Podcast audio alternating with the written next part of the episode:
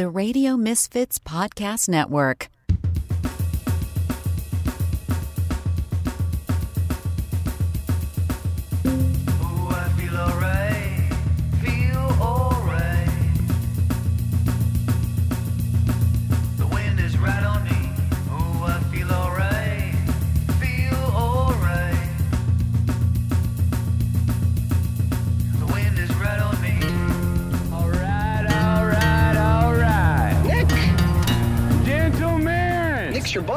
Guy you can drink beer with. start your engine! It's the Nick D Podcast. All right, all right, all right. Hello there. It is the Nick D podcast on the Radio Misfits Podcast Network. And uh, hello, we are here. Episode number 44 of the Nick D podcast. Thank you for subscribing. Thank you for listening. Please spread the word. Tell your friends. Get more subscribers. Check out all the great uh, podcasts. There are so many amazing, varied, very cool podcasts at radiomisfits.com as part of the Radio Misfits Podcast Network. And I'm uh, thrilled to be a part of it. Hey, by the way, uh, I do want to mention if you want to be a sponsor, if you want to advertise on the Nick D podcast, we would love you to do that. Uh, you will reach a lot of people. For some reason, this podcast is popular.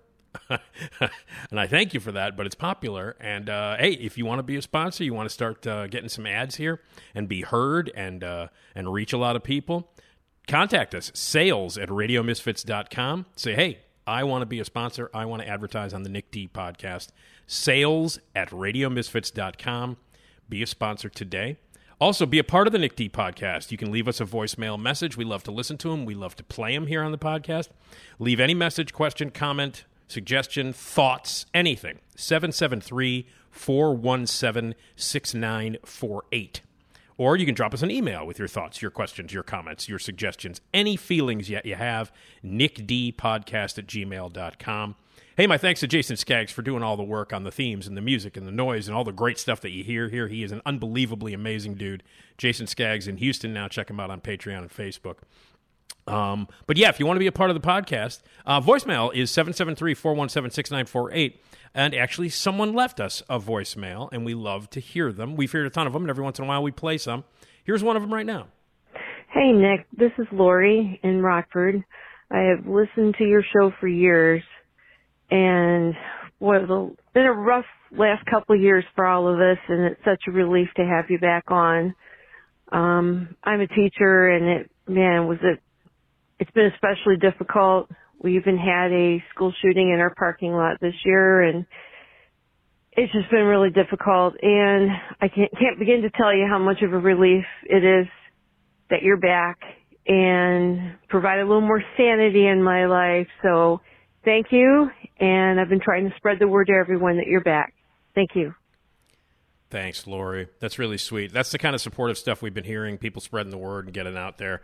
Um, people who've been listening to me for a long time. You have no idea how much that means to me. Lori, thank you very much. I'm glad we made it through the uh, last couple of rough years, and we're going to continue to go on. And I'll be continue uh, to be here to let you know uh, what's happening and entertain you. And speaking of entertaining, coming up right after uh, we say congratulations, and of course my uh, my girlfriend says, Hi, I'm Carrie Russell, and I love Nick's show. Yes, I understand. I love you too. That's Carrie Russell. Well, anyway, coming up, Rose Abdoo is going to join us. Rose Abdoo is a tremendous actress uh, who you remember from a, a, ton of things, including most recently Hacks, which is the great HBO uh, Max um, streaming show that she co stars on, uh, which, by the way, has been renewed, announced today uh, for a third season. But she is Gypsy on Gilmore Girls. And if you know me at all, you know how much I love Gilmore Girls. It's one of my favorite shows ever. And uh, Gypsy is an unbelievably awesome character. Uh, and Rose Abdoo plays her. Rose spent uh, several years right here in Chicago. She worked at Second City. Uh, she did work there and on stage here, and then she's been in TV, uh, TV shows and movies and all kinds of great stuff. A tremendous actress who I'm thrilled to be talking to. Rose Abdoo is going to join us. And then a little bit later on, my partner in crime, my buddy, my friend Esmeralda Leon, and I are going to uh, get together again as we do on every uh, episode and talk about. We're going to talk about '90s movie soundtracks and some of the best movie soundtracks and and songs specifically from the '90s. Uh, it was a great it was a great decade, the '90s. It was really really great. We're going to continue our uh, our our weird taste test for candy, pizza flavored candy today, and I still have those really scary facts from the book. Are you shitting me? Throw a few more of these real scary facts at uh, Esmeralda and see how she does with that. So that is all coming up right here. Again, uh, be a part of it. Uh, leave us a voicemail at 773-417-6948. Send us an email at nickdpodcast at gmail.com. And again, if you want to sponsor, you want to be reach out to a lot of people and reach a lot of people, contact us and say, hey, I really want to get some ads on and buy and, and buy some ads and do some sponsorship at the Nick D podcast. Sales at radiomisfits.com is the way to go. And rate and review us on every platform. All right, let's say hello to Rose Abdoo, but first, congratulations. Congratulations. You're about to listen to the Nick D podcast. It's by far the best decision you've made today. It makes the other podcasts seem like crap. Oh, yeah, don't be a jagoff.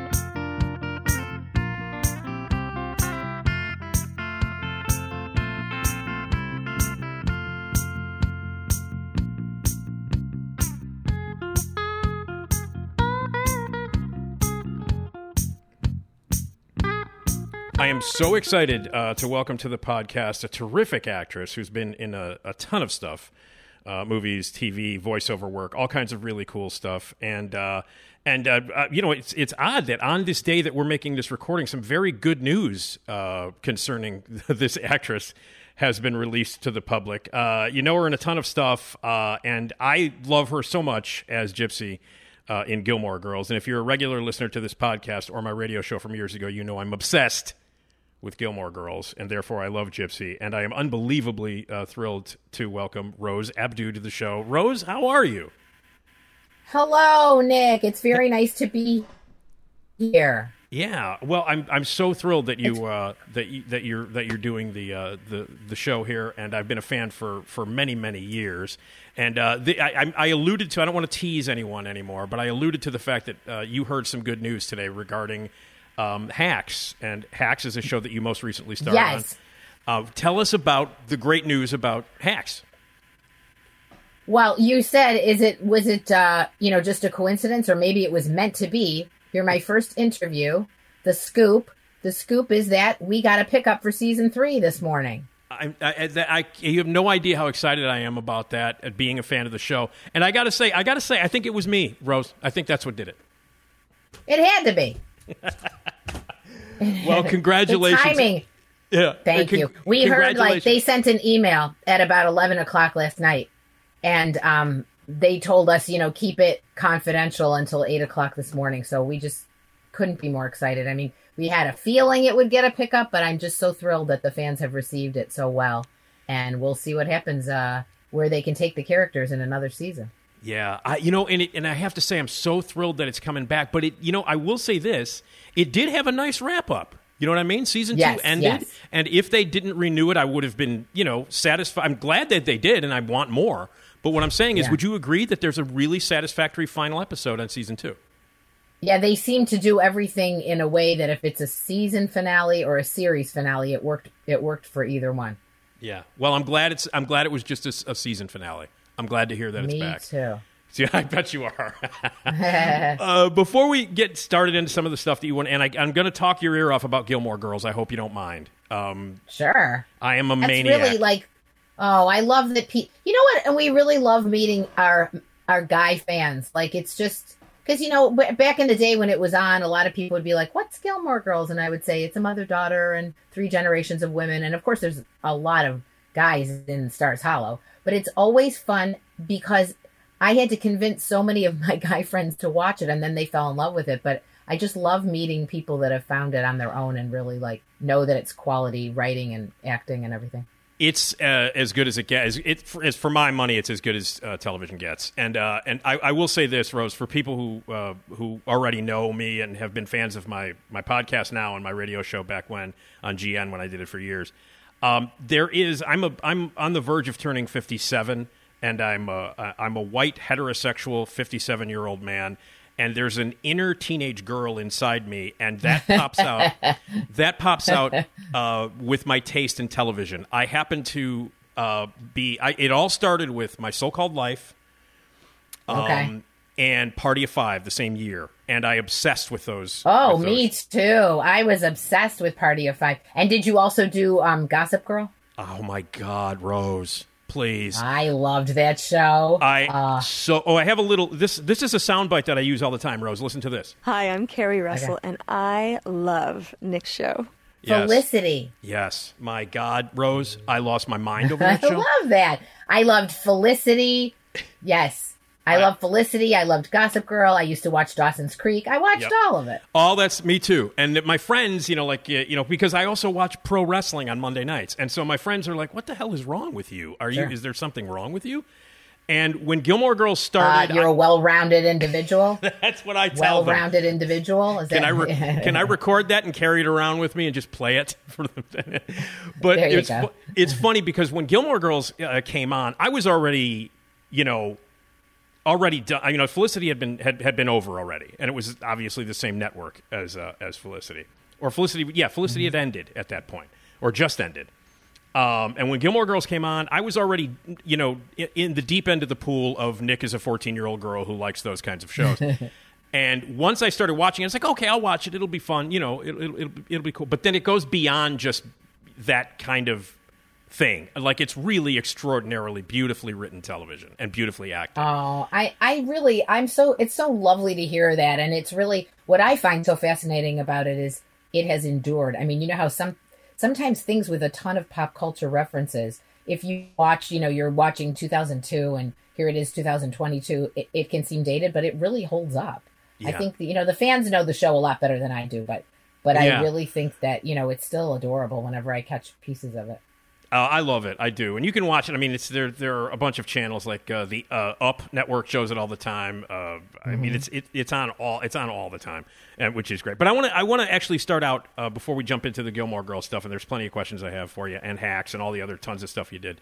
Uh, you spent some time here in Chicago. You have some connections here.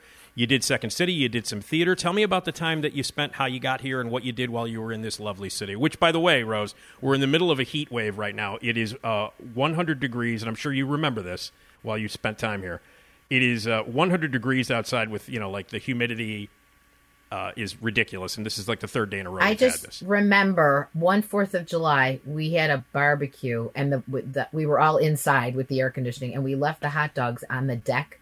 We were in my friend's apartment in like Rogers Park, and we went back out there, and I was like, "Well, the hot dogs are cooked by the sun." it was just, I just remember it's like insane hot. It's either way too, you know, I love Chicago, but it really is either way too hot or way too cold. And then you get that one perfect weekend that makes you fall in love and want to stay there for. I stayed there 17 years. I just loved it. I lived in Detroit and I did not like driving. So I thought, what city can I move to where I don't have to drive? It's funny that I ended up playing an auto mechanic because I, I never really liked to drive. And I went and also, and also on top of that, you, and on top of that, you're from Detroit. Right. Mo- yeah, exactly. Motor City. But I didn't drive. And so I went to, to Michigan State where I didn't need a car. And then after that, I went to Chicago and I started, I did go there specifically for Second City because the Second City um, traveling uh, tour co, the touring company came to Michigan State. And when I saw them, I thought, this is exactly what I want to do. I just, I had been in so many plays at Michigan State and it was like they didn't need costumes. They were wearing street clothes and they could create scenes with just two chairs, four chairs. You know, and I just love the economy of it. I loved the the musical interludes. I loved everything about it. So I knew that to get into Second City I had to move to Chicago.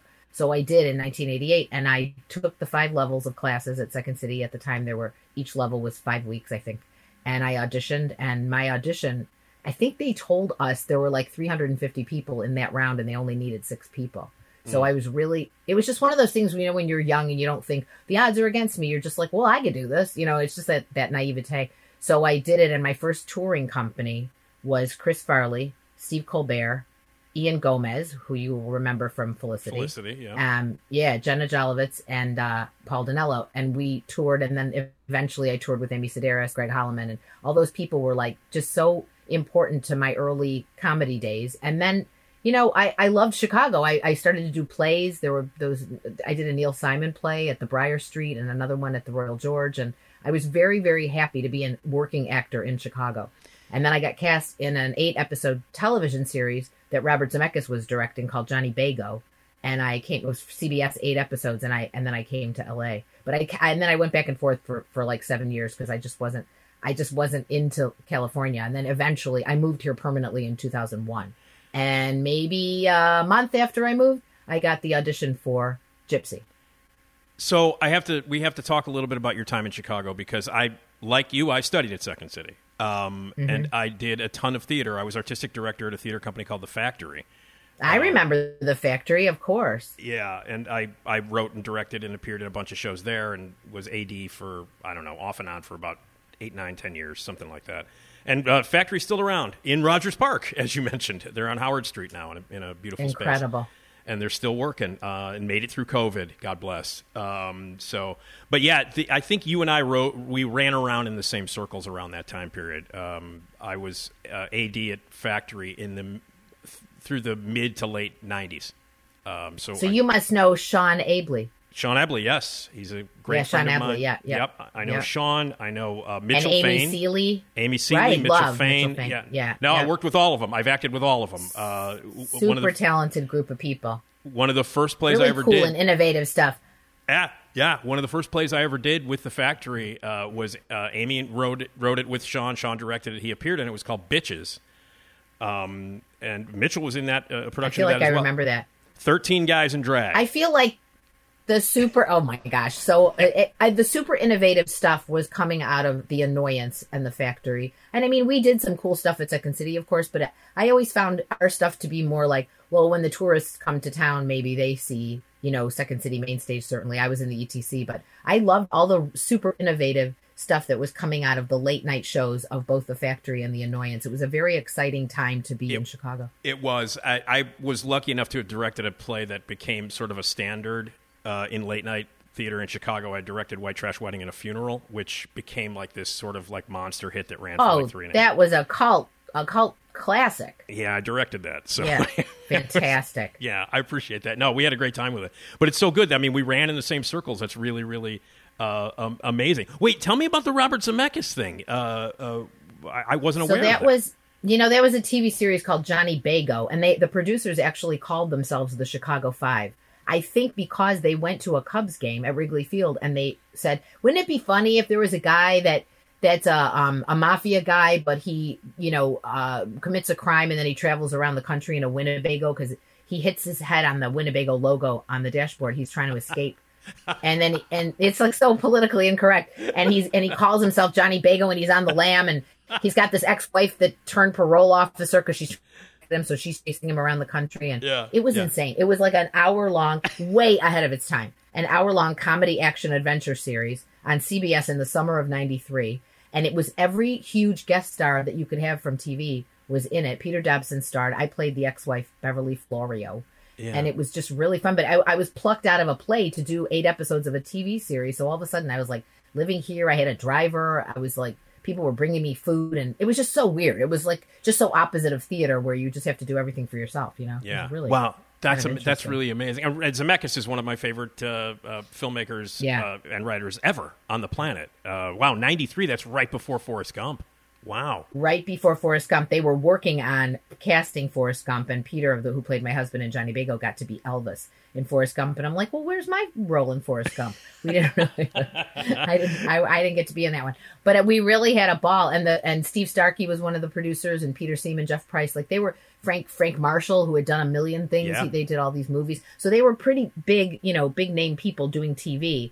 But the problem was they said, you know, we were um, paired with a production company called Papazian and Hirsch, and they said the problem is you're working with guys who create the short ends and the other guys who buy them up.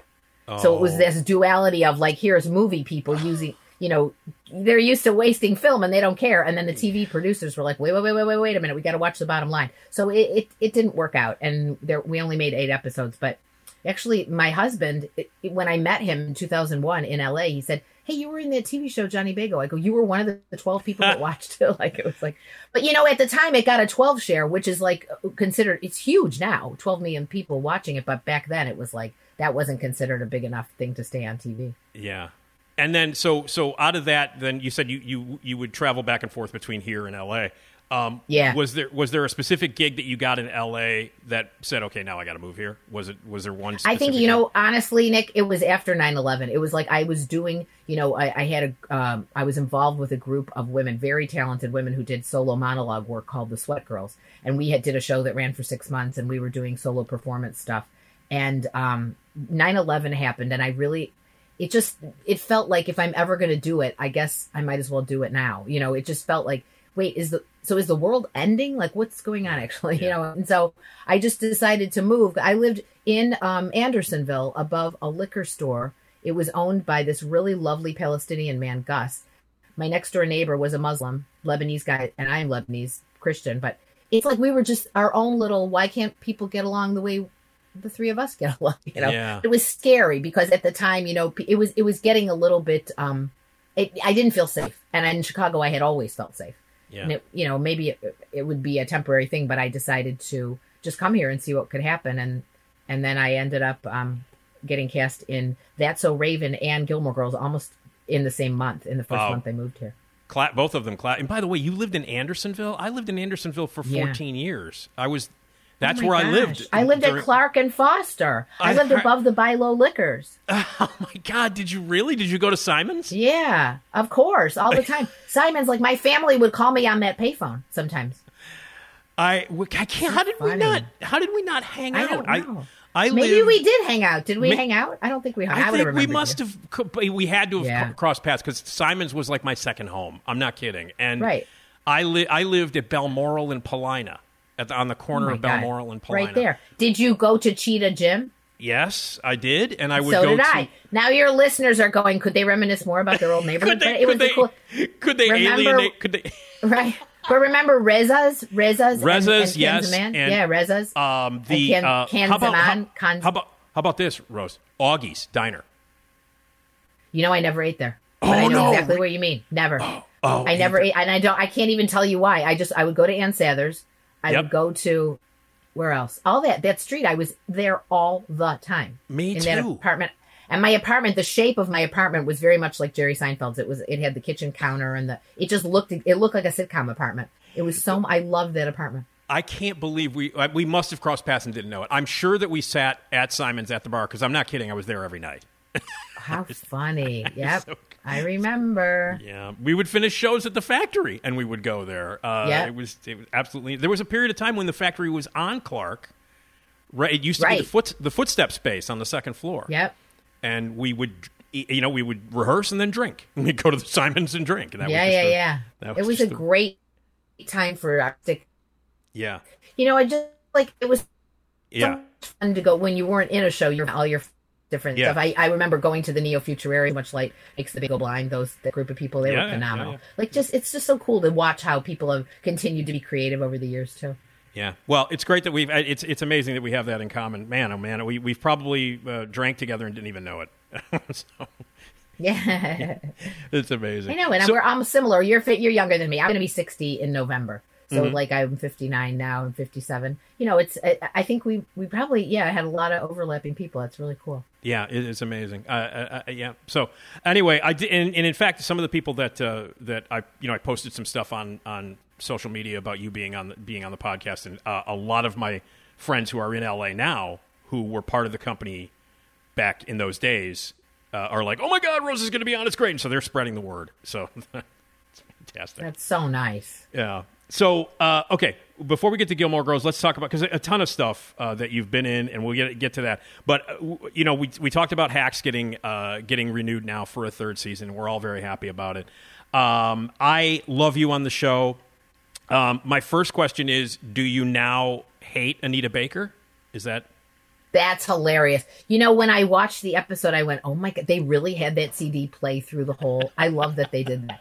So funny. That night when I came home, I was like, "This is literally never going to get out of my head." Now it's never going to get out. Of... But because I had seen her in Detroit years and years ago, I felt like this is a full circle moment for me. I, I love that it, it, was- it the choice was Anita Baker for that CD. It's yeah, I mean, funny. for people who might not know, there's a there's a moment where they're in this this house, this rented house, and this "Sweet Love" by Anita Baker plays every single time they they smash cut back to the they smash cut they back to can't get it to turn off. And i my character cannot get it to turn off which I, I i really love. They do little things like that in every episode that just crack me up. I mean they're really just if it they do things that you you just don't expect. And when Yeah. you come across them in the script you know i was saying to these friends of mine i almost i read my parts i almost don't want to read the whole thing because i love to be surprised I'm a, such a fan of the show that I don't want to know what happens. And I figure, well, one of them I didn't even read. I didn't read the entire um, eighth episode because I was like, Josefina's not, you know, she's not privy to what goes on on the road. So I, I just read the parts that applied to me yeah because I Well, wanted t- to be surprised. I do want to mention there are so many great, funny things in it, an amazing cast and everything. But the, I think the hardest I laughed, and I laughed at. I mean, I think the second season is funnier than the first season, and I love the first season. But the second season, Yeah. I don't know if you agree with me on this or not, Rose, but I think a lot of the periphery characters, the supporting characters, got to do a lot more shit on the second season. I agree. Yeah, Uh, I agree. and allowed to be unbelievably funny. It became a little bit more of an ensemble and not just a two person show. And there's nothing wrong with Yeah. that. You know what I mean? But Right. how- did you feel that way? That everybody got to shine a little bit more in the second season? Yes, they let us. I, I think everyone got their kind of showcasing moment, which was really lovely. Because you know it's a lot of people to serve, and then you know it, it- when you're in an ensemble of a show, you're excited that there's going to be these really great guest stars. Like Laurie Metcalf is one of my favorite oh actresses, and I was God. like, oh my gosh, now I can say I was in a show with her, even though we didn't have a scene together. Like Right. you're happy that there's these guest stars, but at the same time, a little part of you is like. Well, I hope they should give me something to do, and then they did. So Yeah. it was really gratifying. You know, it's really fun. Uh, no, in the second season, God, you mentioned Laurie Metcalf. She is so hilarious on the two episodes that Yeah. she's on. Oh Yep. my God. Uh, yeah. She's well, anyway, I mean, my obviously, favorite. You know, we're I'm from Chicago, and so you know, Laurie Metcalf is a you know right. a I mean, goddess she's here. yeah, we, she's a, a an icon of theater, and you know, we, when she was on Roseanne, it was just exciting to watch someone go from you know Chicago theater. I mean, of course, Steppenwolf, they're all stars now, but Yeah. it it, Yeah. it was really cool as a young actor going, wow, you could make that transition from being in a in a play in Chicago to being on television. So Yeah. It was it was really cool. How did Hacks? Uh, how, how did Hacks uh, come to you? Tell me a little bit about how you got uh, how you got the part. So the casting director, actually, I believe, was the Steppenwolf. Linda Lowy was um, became casting uh, HBO head of casting for HBO, and I had auditioned for her many, many times. You know, Grey's Anatomy and Scandal, and back in the day in Chicago. Like I've just known her for a while, so I think that's how the script originally came to me. But I have to tell you honestly, like there were people that on my team that advised me. You know, I don't know about this. This is first of all, it's the height of the pandemic and there was no vaccines and it was i remember march 4th i think of 2020 i think right before everything just shut down mm-hmm. and i wanted to make an audition tape for it nobody could go anywhere you had to make the audition tape in your house and i said i want to do this because it's very special i read the script and thought i haven't read a script like this in, in forever like i just i read all i read a pilot in its entirety when i'm going to audition for any tiny piece of it that i do do i do and so I was thinking, this is something I just want to be involved in. I don't care if I have to walk across the, you know, just offer them water. And then I remember the first day of, um, they were kind of talking about, I don't know, do we need that monologue? And I went straight up to the producers and I said, after I got cast, I, I took this role because I thought the, the drink list was so funny when Josefina. First of all, they're they're just so collaborative and wonderful. They're wonderful people. The character's name was Yanira. And I said, they said, Rose, do you have any ideas? Once they told me, like, I think I auditioned March 4th and they let me know in May that I was going to Oh, be playing okay. this house manager. Yeah. So I said, you know, I think her name should be Josefina because my mother knew this woman named Josefina. I thought Jean would have more fun yelling Josefina than Yanira. I just, that's what, and they let me name the character. So I Oh, told them who it was, you know, I told them uh, what my thoughts about it were and how I felt like she was the Dominican version of Carson from Downton Abbey. That she Uh-huh. wasn't just a maid, she was a house manager, and they completely were on the same page with that's how they thought of the character too. So it was just one of those synchronistic things where they they felt the same way about the character that I did, which is, you know, they obviously have a history. If you watch season one, you see that I sit on Deborah Vance's bed when she's sorting her clothes. You know, Yep. other people in the mansion wear a, a uniform, and Josefina wears her own thing. So you can tell that something's different about their relationship than just a, an average person. You could tell the history. She's been with her long. She's you know celebrated DJ her daughter's birthdays, and so I really love that they we haven't really even seen how it came to pass that Josefina started working for Deborah. So hopefully they'll get to that.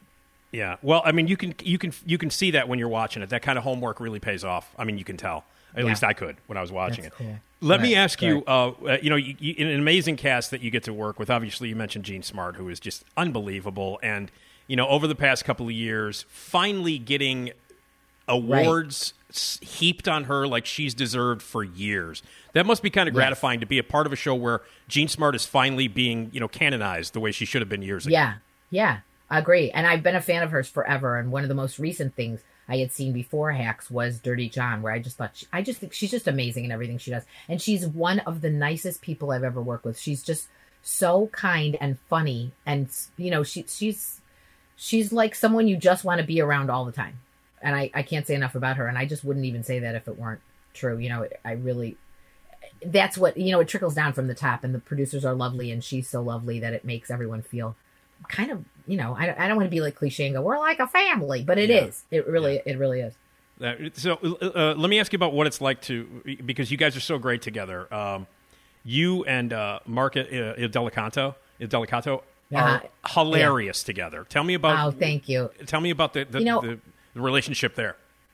I just adore him and he really was so kind to me at the end of the you know it was difficult to like get to know each other that first season because like I said we were really not supposed to hang around with each other we were always supposed to keep our distance keep the masks on you know one of the fun things about being in a show is you go you eat lunch together and you kind of hang around between scenes and we couldn't do any of that we had to go take you know your meal would get delivered to your trailer and you have to keep the door shut and you know, we just couldn't mix with each other. So second season was a little looser because the vaccine had come about and, you know, we were, but we got to know each other a little bit. And he sent me the loveliest text about how he was, I guess it was before Ugly Betty, that he used to watch That's So Raven. And he, he, he gave me such a nice compliment of Mm. saying like I represented that the fact that he could go from a kid, you know, watching TV in Pennsylvania to being on TV.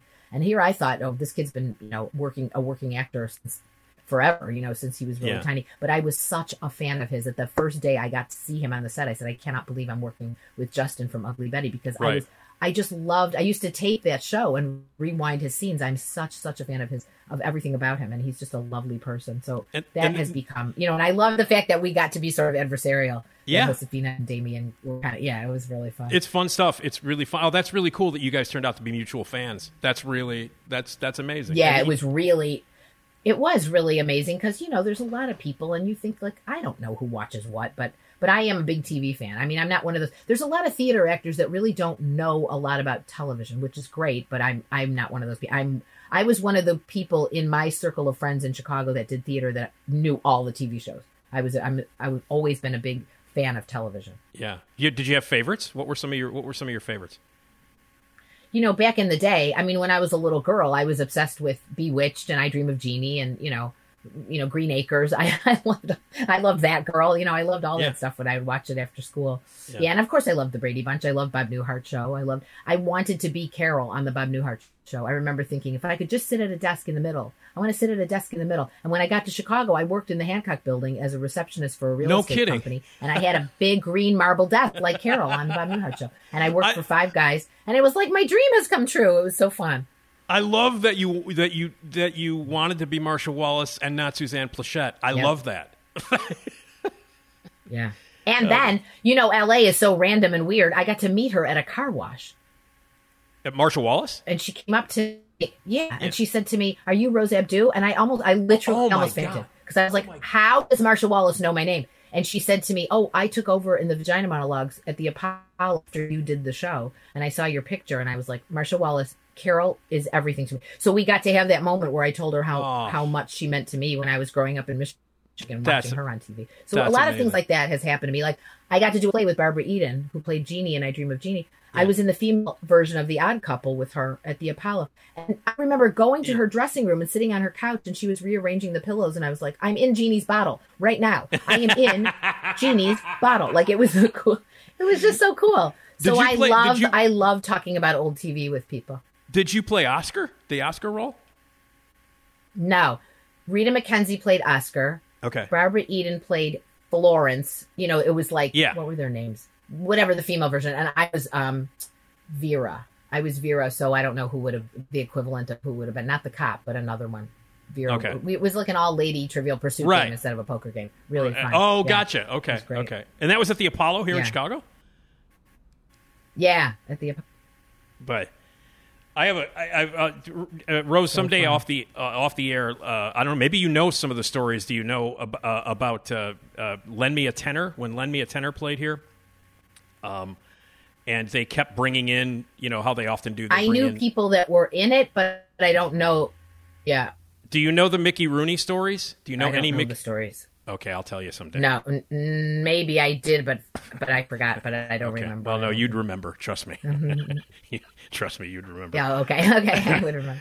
Um, but Yeah. the you know. It, it, uh, Hacks, I'm so glad it's back for a third season. Uh, you mentioned uh, DJ Kaitlin Olson. My God, uh, I love her so much. Um, you know, Oh, we I mentioned love her. Oh, is she fabulous? She's Yeah. so funny, and Hannah She's- Einbinder. I'm a huge fan of hers, and I met her.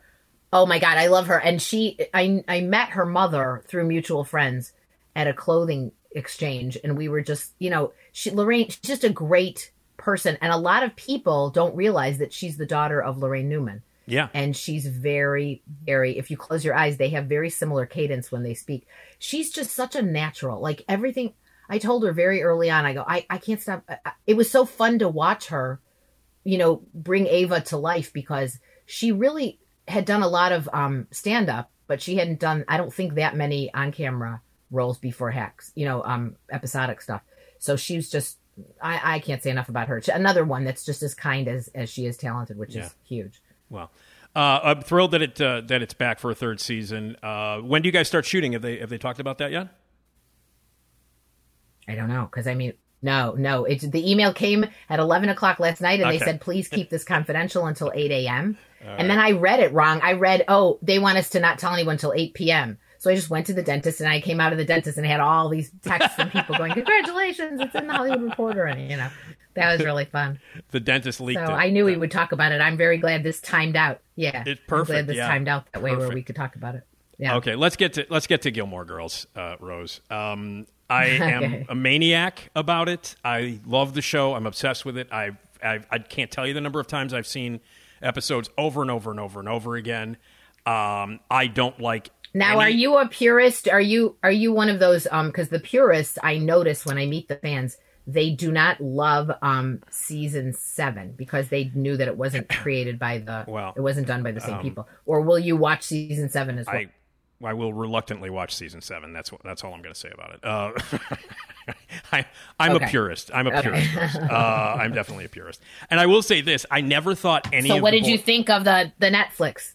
Loved it. Sorry, the Netflix re. No, okay, love I- you for that. Thank you. Thank you. Loved it. I watched it. Listen, I sat on my couch. I went, at the time I was doing overnights uh, on on uh, WGN. I hosted the overnight show for like twenty something years on WGN, and um, I would get home at four o'clock in the morning or five o'clock in the morning, and that that that Thanksgiving weekend, 2016. Yeah. I got home from work. I had my tablet, and I did nothing but watch the four uh, episodes back What to back to back to back. What a perfectly timed. They really timed that debut perfectly. Like They did. It's the perfect binge show for the holiday and the Yep. start of the Christmas season and the snow and the, yeah, it's perfect. It was It's great, and uh, bef- I, I would jump into to that. Well, since we're talking about uh, uh, Year in the Life, which I thought was fantastic, I loved it. Uh, what, you sounded surprised. Do peop did people not like the, the, the Year in the You Life? You know, I'm in this sort of Facebook Gilmore community of fans, and there are really a lot of people that I didn't like the musical. Like, there's a lot of people who Oh. are like telling, they're telling what they wanted to see. I mean, a lot of people, a lot of people. And sometimes I want to weigh in and go, you're ruining it for everybody who wants more. Like, really, I mean, it, there's a lot of people who, who posted about how much they didn't like well, you know, um, the revival. And I thought, you know, I'm a fan. I'm such a fan of, let's say, Mad Men or The Sopranos or anything. I, I, I'm such a fan of those shows that to me, if the creator lets you peek back at those characters at all, oh, that's what. That's what they like. The Gilmore fans I love, but sometimes they uh, they tell what they would have wanted to see happen. Right. And it's like, but but the show wouldn't have even existed if Amy didn't. This is what she wants Yeah. to happen, and Well, I love. I loved it. I thought it was fantastic. I loved it too, and I'm not. I'm not gonna. I'm not. I'm not lying to you, Rose. When I started watching Year in the Life, like I started crying. I'm. I'm not kidding. I. I was like sitting on the on the couch watching it, and like when the characters would come back, and when you first see Lorelai and you first see Rory together, I was just like, I was like a little boy.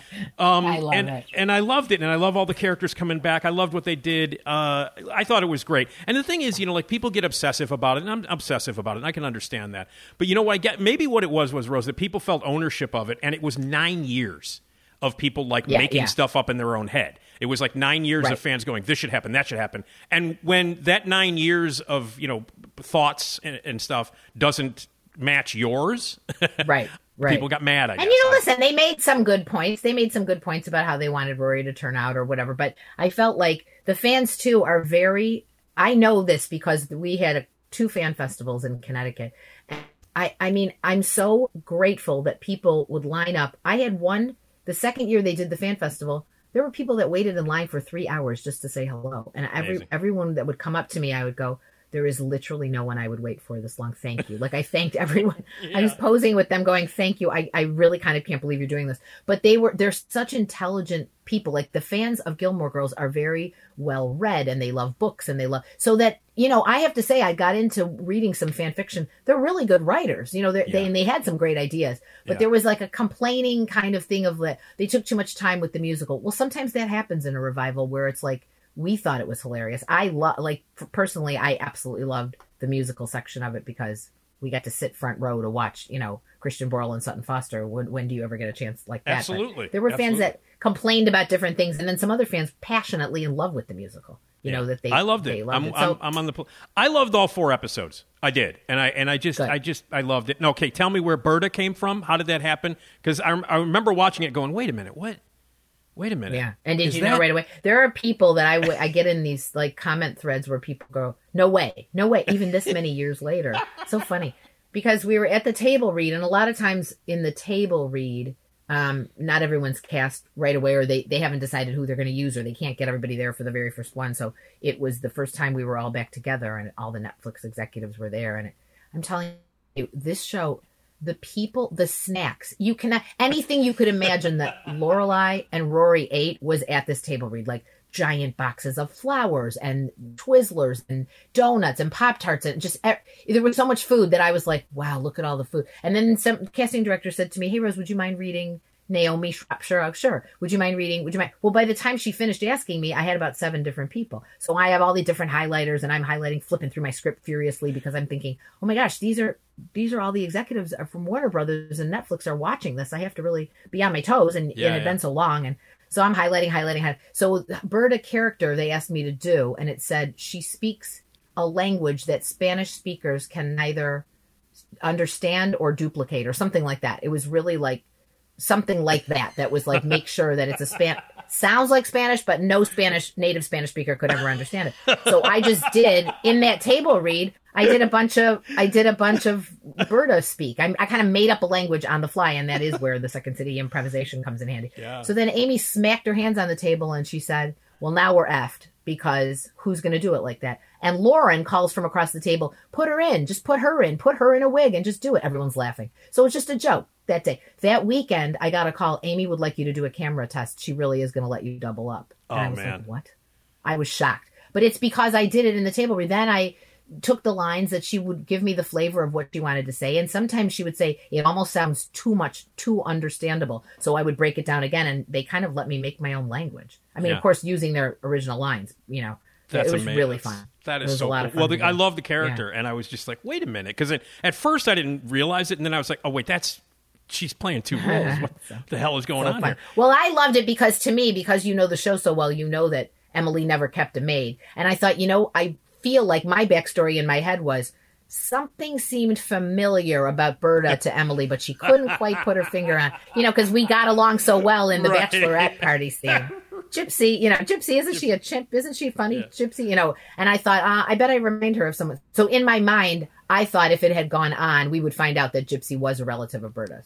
That's what I Ah. was thinking, you know. There you go. That's what I thought would have been Well, funny. So I love the backstory that uh, that that you've done. Listen, you mentioned uh, Amy and uh, and Daniel, and, and um, you mentioned the description of the character in uh, the script. What is it like when you get a script written by Amy Sherman Palladino?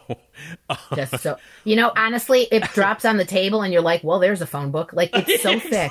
Like it's it's like the thickest script. How do they do it? they drop it on the table and you're like episode 8 you could hurt yourself if it fell on your foot. Like it's they're so and they're very particular as well they should be because she's so such a brilliant writer. And and it's like you you don't you don't get to say it is she wants it it's. If it's written it say it's. Don't say it you know it's very it, they're very particular. There's no ad libbing. There's no improvising. There's no and i really love that because that truly is like theater where you you know you don't you don't make up something that's not on the page it's, Yeah. it's all there it's all there And, and I mean, and the one of the things that I loved about it when I started watching Gilmore Girls, uh, I don't know, maybe three episodes in, I'm like, because I am a pop culture geek. Um, I am. Yeah. A, I've seen every movie. I'm. A, I've been a movie critic uh, for over 36 years. Um, I am a geek about music. I'm a geek about books. I'm a geek about everything. And when these references would just pop up, and they're throwaways. A lot of them are just throwaway Yeah. lines. Yep. Um, and every episode, I'm like, what the hell? You know, like, like this is this. The person who wrote this is in my world. Like this is Right. this is the way I want to talk and the way I t- and these are the kind of references I make.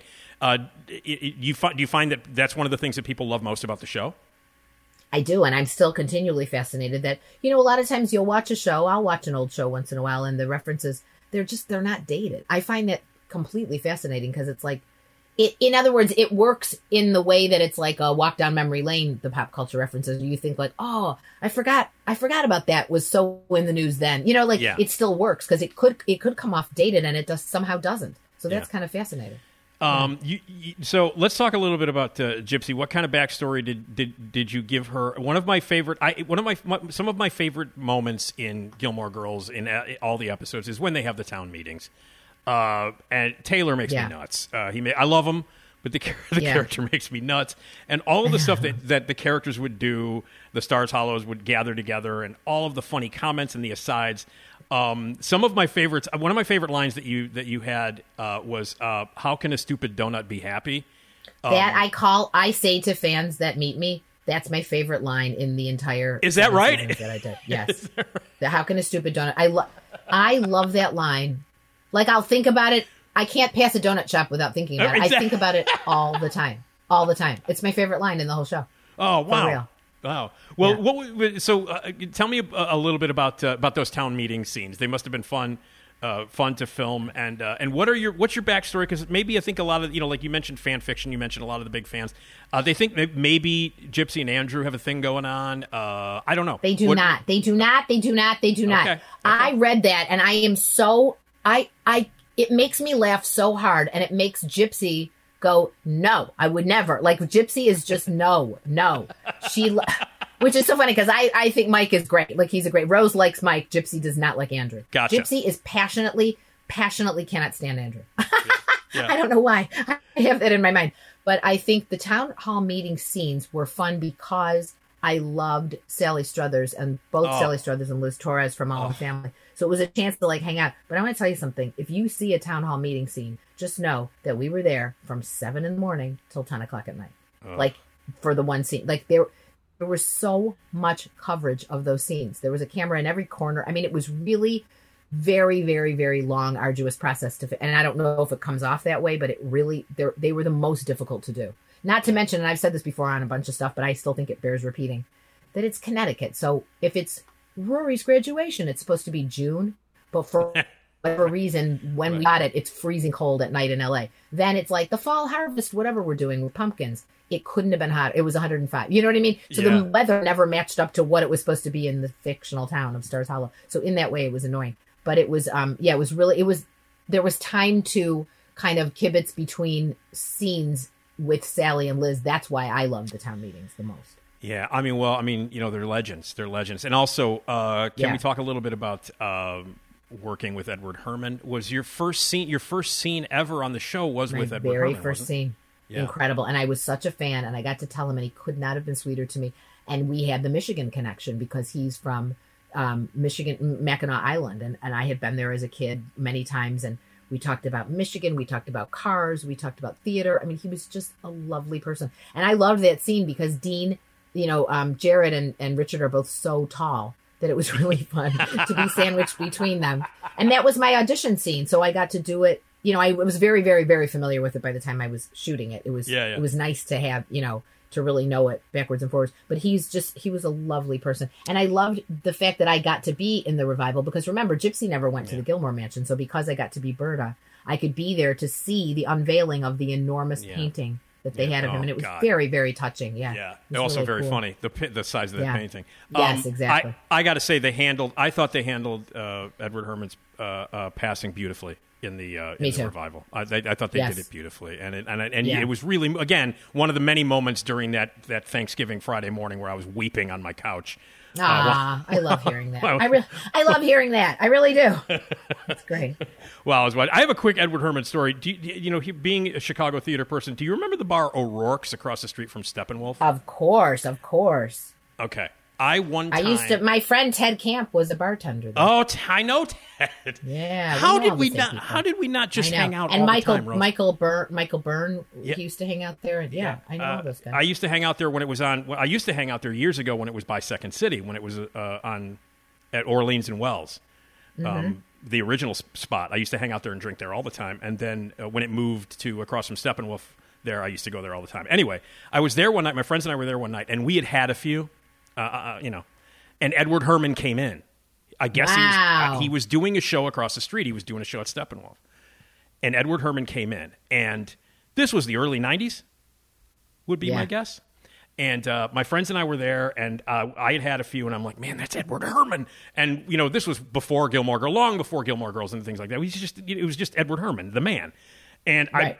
I, and and so like we had had a few, and so Edward Herrmann got up to go to the bathroom. And we, I'll never forget this. My friend and I rushed into the bathroom so that we could pee next to him. ah,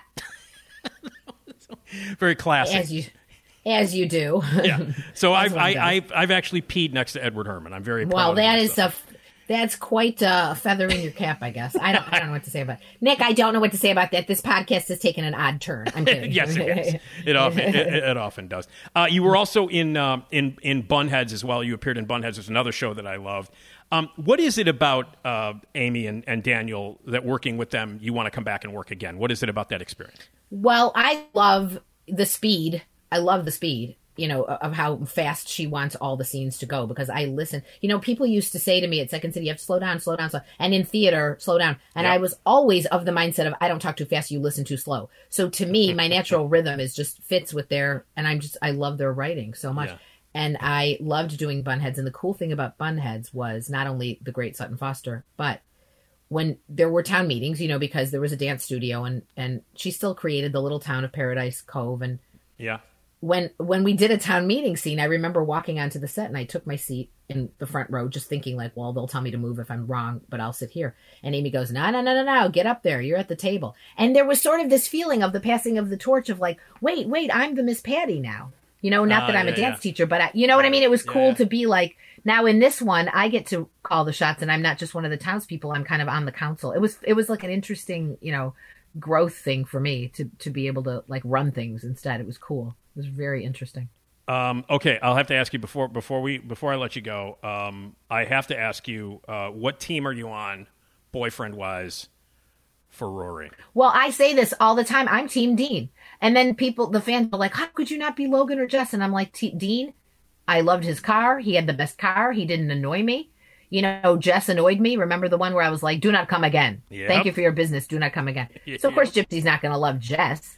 And then Logan, uh, you know, I never Oh. had any interaction with him, and nor did I think he was great for her. So I still love Dean. Gypsy Yeah. is Team Dean. Okay, I'm team none of them. Okay, team nine. I'm team. You know what? I said this in one of the interviews in the fan festival. I said, um, "I'm team Rory. She doesn't need any." There you go. That's exactly Yeah. right. Exactly Yeah. my point. Maybe I should say that instead of team none of them, Yeah. team Rory. Yeah. I'm team Rory. I just don't think that they're. I don't think any of them are good enough for her. That's just me. That's There you and, go. And Logan drove me nuts. Logan, oh my God, Logan Yeah. drove me nuts. Oh. Yeah, me too. I have to say, yeah, yeah, yeah. Well, um, so uh, great news. I'm so glad to to share this time with you on a day that uh, that you got such great news about Hacks being renewed Me for a third season.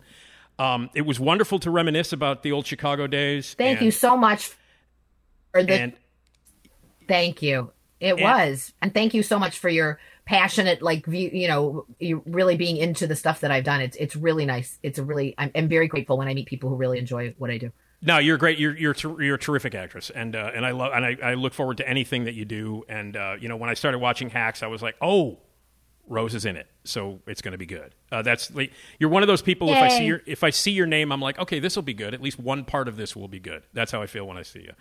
Um, so, oh, that's so nice. So- Thank you so much, Nick. It was a pleasure to be able to talk to you today, and Great. I hope uh, everything in Chicago cools off, or at I least so, becomes better. I mean, thank God for it. Yeah, I'm going to an out- I I'm still going- love. I I want to go back. You come, please come back. And, and, and I'm going. I'm actually going to an outdoor concert tonight. So I thought Yeah. I'm going to see. I'm going to see Tears for Fears and Garbage tonight, and uh, and I'm very excited about it. I haven't been to a concert. Fantastic. and and I hope it's not muggy. I just hope it less lightens lightens up a little bit. So, but but anyway, uh, listen. shout, we- shout, let it all out. Yeah, exactly, exactly what I'm going to do. It'll be, it'll, yeah, it'll be a mad world when I get there. Let's see if we can drop more references. Um, Right. and, um, but uh, listen, when when uh, when when hacks uh, when hacks season three is is maybe in the can, come back and, and, and talk to us again, maybe. Absolutely. Okay. It's been a real pleasure, Rose. Uh, I appreciate it. Hacks is available, season one and two, available on HBO Max. If you've not streamed it, you should because it's great and it's a quick. It's a that's a quick binge. You can get through that thing in a day. Um, uh, Yeah, yeah. and it's great work. And uh, and I love. Gy- I can't tell you how much I love Gypsy and everything that you do, Rose. Thank you so much for doing the podcast. I appreciate it. Thank you, Nick. It was my pleasure. Take care. Okay. All right. See you later. Uh, Rose uh, Abdoo, tremendous actress, uh, really great. God, what a thrill! She's the first denizen of Stars Hollow that I've ever had on the podcast. Excuse me while I geek out. Anyway, like I said, Hacks available on HBO uh, Max, streaming now. Gilmore Girls alive forever. Um, fantastic. So, uh, my thanks to her. Uh, you know who else I love? I love Esmeralda Leon. And uh, let's say hello to Esmeralda Leon. We can't do that without hearing this fabulous. Esmeralda, yeah. Esmeralda Leon, yeah. Esma, I'm talking about that Esma. Esmeralda Leon, yeah. Esmeralda, yeah, yeah.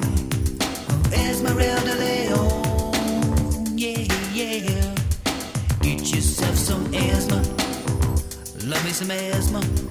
Esmeralda Leon. Yeah. All right. Esmeralda That's right Esmeralda Esmeralda Esmeralda Leo Esmeralda. There it is. Let's say hello to uh, Esmeralda. Hello, Esma. How are you? Hi, I'm doing good. Oh, yeah. I'll give you asthma. I'll That's give right. you asthma.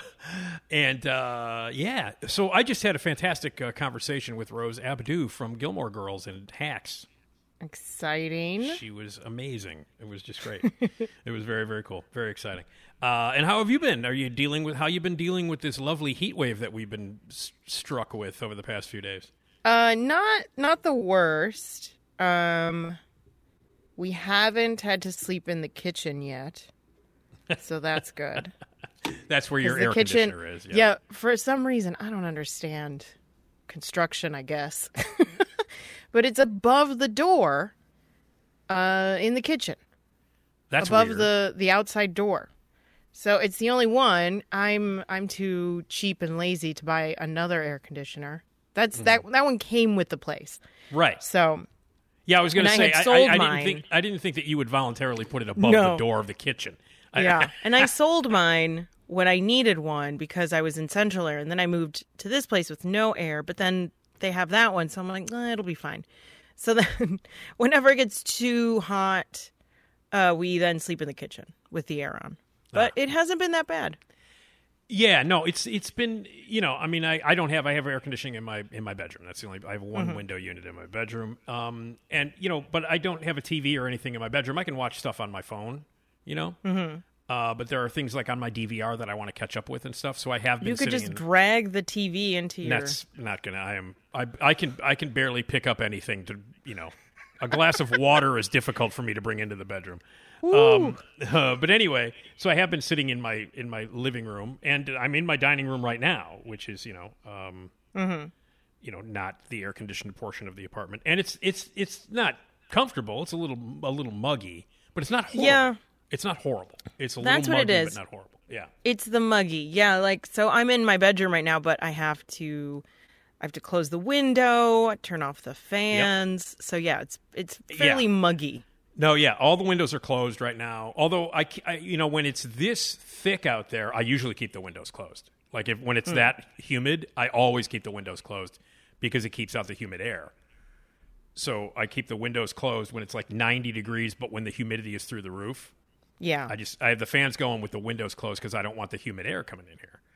Um, and then when the humidity drops, I open the windows. So like tonight, the humidity is going to drop, so the windows will be open. Uh, but anyway, but yeah, no, it's been it's not it's just not pleasant. I hate this weather. I hate hot weather. I hate it more than I would rather there be 45 inches of snow and 90 below out than this. Dang. Like if I mean I don't want either of them. They both suck. But if somebody said you have to choose between like horrible winter or horrible summer, horrible winter, hands down, easily, without question. Yeah, it's easier to it's easier to cover up Yeah. than to take off and cool off. Exactly, exactly. You can always bundle up. You can always put on more clothes. But once you have, once Yeah. you're naked and you're still incredibly uncomfortable, what are you gonna do? Take your skin Yeah. off? What? Yeah, and even then, what a mess. then you're Well. just stuck to everything. Ugh. Yeah. Well, I understand that the temperature is going to drop significantly tonight while Mhm. we're in Tinley Park watching Tears for Fears and Garbage. Oh. Well, That's going to be so much fun. yeah. I haven't and also to we'll be we'll be in the we'll be south. So maybe it's cooler down there. Yeah, in Tinley Park. Yeah, that's you know that's about 36 miles away from where I am right now, south. So uh, there you go. I know that. Right, well, da- according to I the map right now, it is not. It is the not cooler. It is but you know, Yeah. Well, I mean, we're talking a few hours from now. We'll be out there screaming. right? It'll, It'll be, be fine. All right. Well, speaking of uh, Tears for Fears, we're going to be. You see how I segue there? You see Mhm. how I Very do that? good. Good Uh, oh, wait a minute. Hi, I'm Carrie Russell, and Yeah, I love Nick's show. Hi, I'm Carrie Russell, I and know. I love Nick's show. Yeah, how's Carrie dealing with the weather? She's okay. She's been out there. You know, I gave her a fan, so she's good. Oh, she, by the way, na- made an appearance on when I interviewed uh, with Rose just uh, rec- just uh, before. Oh, really?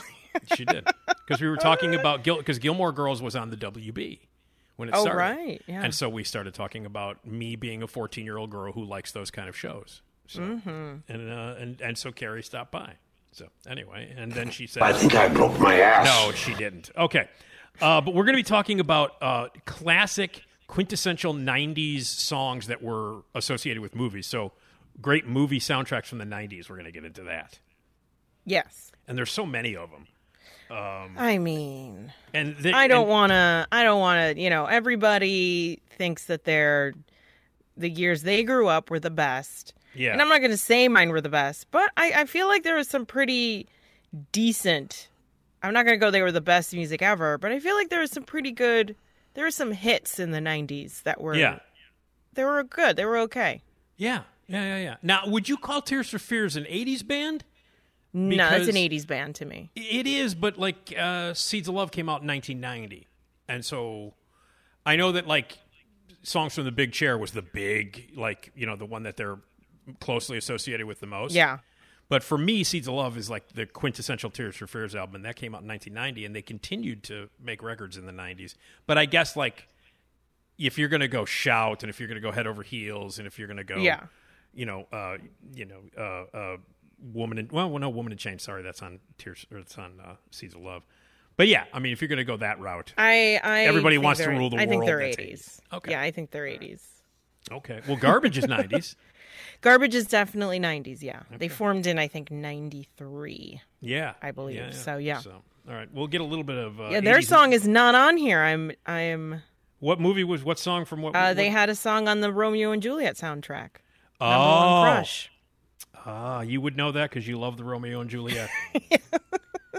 yeah, I believe it was nominated for a uh, MTV Video Music Award. Oh, it was. I uh, I just saw Baz Luhrmann's latest uh, atrocious. Uh, Oh, no, yeah. I, I heard. or- Um, Well, I saw what you wrote. Yeah, I'm not really allowed to like review it. Yeah, I saw what you wrote about him and his history of, of film. Yeah, he's he's the worst. Uh, Baz Luhrmann is the worst. Uh, I you know um, I com- I said that he was the Ed Wood of his generation, except that's an insult to Ed Wood. Uh, in my opinion, I can't stand Baz Luhrmann. I can't. Did you not like Moulin Rouge? N- I hate that fucking movie. I've never seen it because I don't I like. hate it. The only movie like that the he's re- made. remaking of songs like that. That's all it is. And I, the only movie that he's made, and I'm, I'm sorry, I'm not a fan of Romeo and Juliet. I know you love it. Whatever. I'm not, and I, I hate it. the only one that I don't despise, and I still don't recommend, is Strictly Ballroom. That's the only one that I don't absolutely hate. Every other movie he's made, I despise. So, and uh, yeah, and you know, and Elvis is one of my favorite people ever. And uh, I don't even, I can't get into it. I'll just get mad and I'll start throwing shit around my. Yeah, you you just you wait, you wait.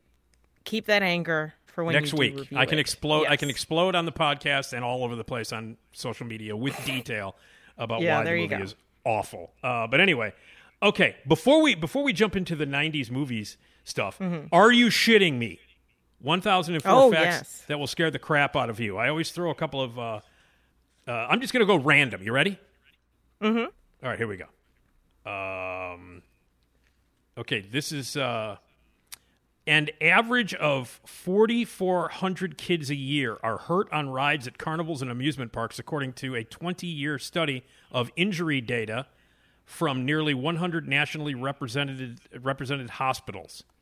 So that's 4,400 kids a year are hurt on rides or carnivals. Oh yeah, I believe it. That's not surprising, right? Yeah, no, especially if you, you know, carnival, you mean the the Bodunk carnival that come to town Yeah. or whoever's town and is run by like some dude. you got like an ex, you got an ex-con with tattoos. Um, Just some dude who's like, yeah, well, and then they made, you know, they put them together the day before. Yeah, Yeah. no, I completely believe kids are getting hurt Oh, left yeah. and right on those damn things. Here's a few more from that uh, category. Um, in June of 1999, a Brooklyn teenager died on Coney Island's Super Himalaya after her car decoupled and she was thrown uh, from the ride. Boof. See, yeah, I yeah, I'm not a big roller coaster fan. You're not, huh? No, uh, I just have the fear that I'm going to be stuck upside down for hours Yeah. on end, and I don't need that. I just do I- not need that experience in my life. I don't know what happened with me, Esmeralda, besides the fact that I'm a, a psycho in a head case anyway. But when I was a kid, uh, I was fearless when it came to that kind of stuff. I loved roller coasters. The higher, the better. The crazier, the better. Um, I wasn't afraid of flying. I loved flying when I was young. Uh, Mhm. I loved to go up to the Hancock building and hang out up there and like the Sears Tower. so then, what happened? I have no idea, and now I'm absolutely terrified of heights. Um, I'm I, I roller coasters. I mean, I haven't been on a roller. I mean, you know, I haven't been on a roller coaster in years. But the last time I was on a roller coaster, I completely freaked out. Um, Interesting. And I'm terrified of flying. I have not been on a plane uh, since I quit drinking, and I don't know what I'm going to do when I fly because the only relaxation that I had while flying was the fact that I got shit faced and I was able to fly. I was able to fly. I'd go to the airport bar and get hammered in order to be able to fly without freaking out. But I don't know what happened. I really don't. When I was a kid, I was a roller coaster maniac and loved heights and all, and now I'm terrified. Interesting. I don't. I have Huh. no idea why. I'm terrified of heights, and I've told. I, I think I've told you this before. Um, when I am up really, really high in a place, I have this urge to jump off. There's a there's a thing inside me that says, you know, right now, I mean- right now, I could jump. I could actually. I mean, people have right now. Yeah, People have and that I- feeling by I- the I- Mm-hmm. train and stuff. They and it's and it's not like a they want to do Yeah. it. There's just I don't know. You know, no, I understand. It's like I could step out in front of the L right now. Here comes the here comes the L. I can step right. I could just step right in Yeah. front of it right now. No, I think about that too sometimes when the train is going because by my house it's on the it's level to the street Right, level. right. You're in the Albany so Park when you're waiting, Yeah. when you're waiting for it to cross, and then the little gate comes down, it's like, ugh, Yep. just step in front. Ugh. Yep, you could do that. Absolutely. Ravenswood line, the wonderful brown line. Yep.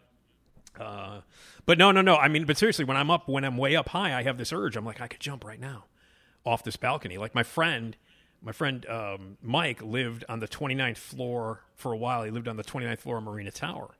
And I would go Hmm. over there all the time. And, you know, he, you know, he would have like parties and people would come over.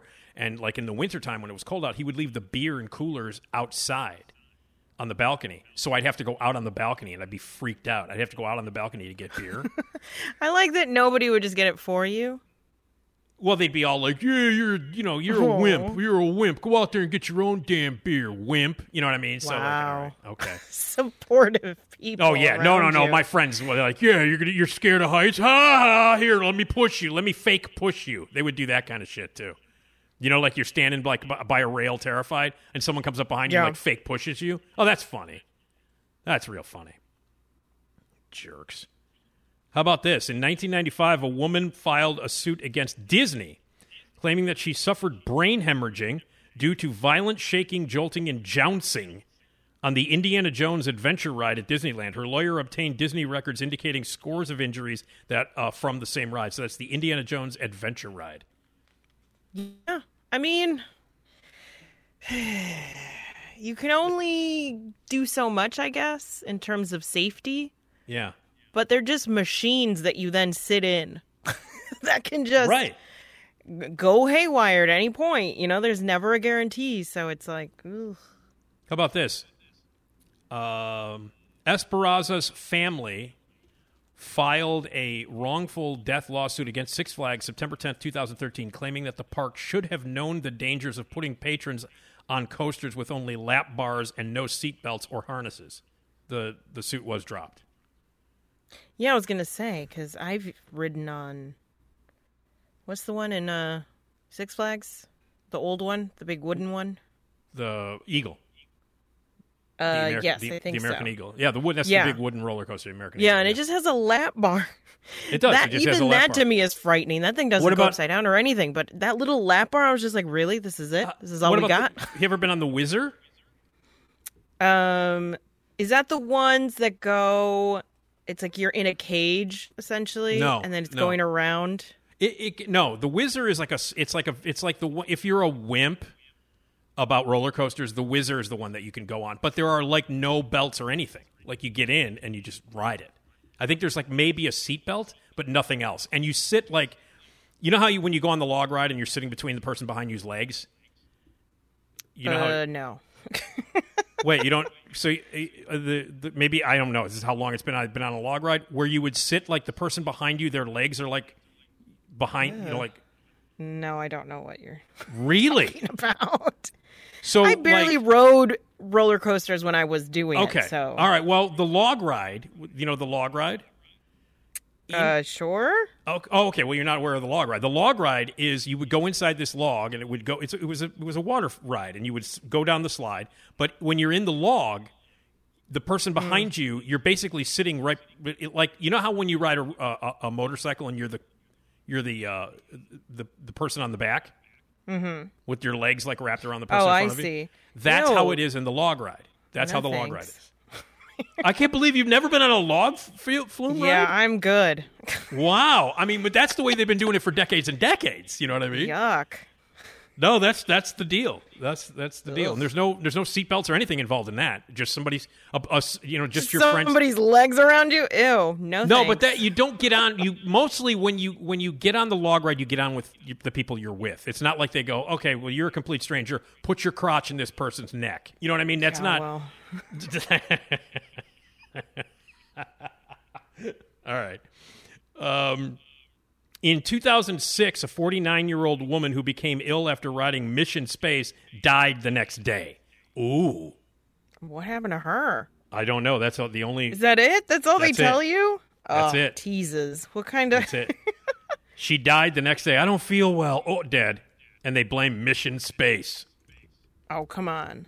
I mean, well, maybe, but she Oh. she probably had some something. You know, something kickstarted the mission space ride. Maybe. Maybe. Oh, oh, are you ready for this? This is okay, Esmeralda. This will be the last one we do because this is going to fuel our nightmares probably for months. Are you ready? Great. Because this is going to this just in April. Two, oh God, I can't even seriously. I can't even imagine this. I'm getting sweaty palms just reading this. Okay, you ready? Mm-hmm. In April 2005, a teenager and her 11 year old cousin were trapped over 900 feet above the Las Vegas Strip for more than an hour and a half when the Insanity ride shut down due to high winds. Yeah. See, that's why I don't want to get on. That's why I don't want to get on roller coasters anymore. no, no. no. I'm just No, like, no, you know no. what? I've taken my chances already. I'm good. Yeah. I will not be taking that gamble. 900 because it's a ride that's on top of a skyscraper. So the ride itself. Is on top of a skyscraper in downtown Vegas, like on top of a casino hotel. And it got Yeah. and it and it and it, they got stuck on it for more than an hour. Oh my god, I can't even. I don't think. Now I'm trying to think if I rode on that, and I don't think I did because I was like, nah. I can't. I went to that. I went up there. Is that is that where they stayed in, in real world? Is that the, the hotel they stayed? Uh, In no, real- I don't okay. think so. hey, by the way, uh, did you watch the? Have you watched it? You don't have P- Paramount Plus, do you? No, I don't. Oh my God! The you have to see if somehow you have to see the the New Orleans reunion thing. You have to. Uh, it's it's, it's great. All of the reunions have been great. They've done New York, they've done L.A., and now they've skipped up to for some reason they've skipped all the way up to New Orleans now. Yeah. Um, so they skipped like six seasons in between. But uh, you know, Tokyo, the guy from Chicago, yes, Da- yes, David. yes. Um, eh, well, he has a. He's now Tokyo, and he has a. I had no idea that it was such a big deal. That song that he did Oh yeah, was such a big deal. people were way into it. That uh, what the hell was it called? I, it- I didn't know uh, it had a name. It, no, it's got a name, and they sang. He wanted them to sing it. Uh, he wanted the cast members to sing it back in the day, and they were all like, "Fuck you, we don't want to sing it." Um, and I can't remember what it's called. But anyway, Usually, usually, um, we would just call, call it the Dwee Dabu D song. yeah. Well, that's what. But it did have a name. It's like uh, "I'm here for Yeah. you," or "I, or you're, you, you're with me," or whatever it is. But yeah, no. So, so it, it was a huge thing, and they they all reunite and sing it in the new episode, in the new season. But he changed his name to Tokyo, and he's all pretentious now. He's not the asshole he was then, but he's all pretentious. Yeah. And the thing that drove me nuts, that made me absolutely crazy while I was watching it, he kept walking around with no lenses in his frames. Like he had big pretentious, he had big pretentious black Oh no. uh, frames, glasses with no lenses in them, and I'm like, what? The, is this a thing? Is that a thing, Esmeralda? Do people just for for style walk around with glasses that have no lenses in them? I don't think so, honestly. yeah, because this guy's just a jagoff. Yeah, yeah. I mean, at least you get the, you at least you get lenses, but you know they're just Like, nothing. yeah. You know what I mean? Like they're yeah, just no, no, clear no. and nothing. Clear lenses, fine. No prescription. Okay, you want to be a jagoff and wear fake glasses? That's fine. But at least put some lenses in them. I'm like, well, I'm like, Oh yeah, Uh, that seems a bit world. much. no. All right. Well, I mean, uh, yeah, Tokyo. He's from Chicago. There's another one of the other guys is from Chicago too, who lives in Chicago now. Um, Oh. He lives. Uh, he lives here too, and they know they they hang out. Oh, well, Yeah. good for them. So anyway, Real World. Uh, the reunions are available on uh, Paramount Plus. I highly recommend them, Esmeralda. Highly. Yeah. So, and speaking of the 90s, let's get into it. So, this is from Mental Floss, if people want to check it out. It's 35 great songs from the ultimate 90s movie soundtracks. And um, looking at this, Esmeralda, it seems to me that they're going in chronological order. That's what it looks like to me. Uh, yeah, yeah, yeah. So, so like the first one is Cradle of Love by Billy Idol, which is from uh, The Adventures of Ford Fairlane, the Andrew Dice uh, Clay movie. That I didn't know. I just Yeah. know the song. That's that's from Ford I know Fairlane. the song as is. It's uh, it's from Ford Fairlane, which oddly is a movie that I back. I like it. I remember the video for Cradle of Love, and it was Here's amazing. the, here's the thing that I remember. it was directed by David Fincher.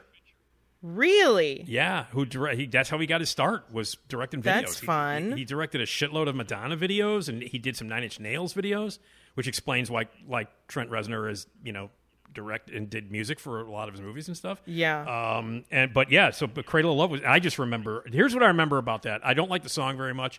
I like uh, uh, Ford Fairlane, and I'm the only person in the world. I actually, my quote was on the ad for that movie because they couldn't find anybody legit.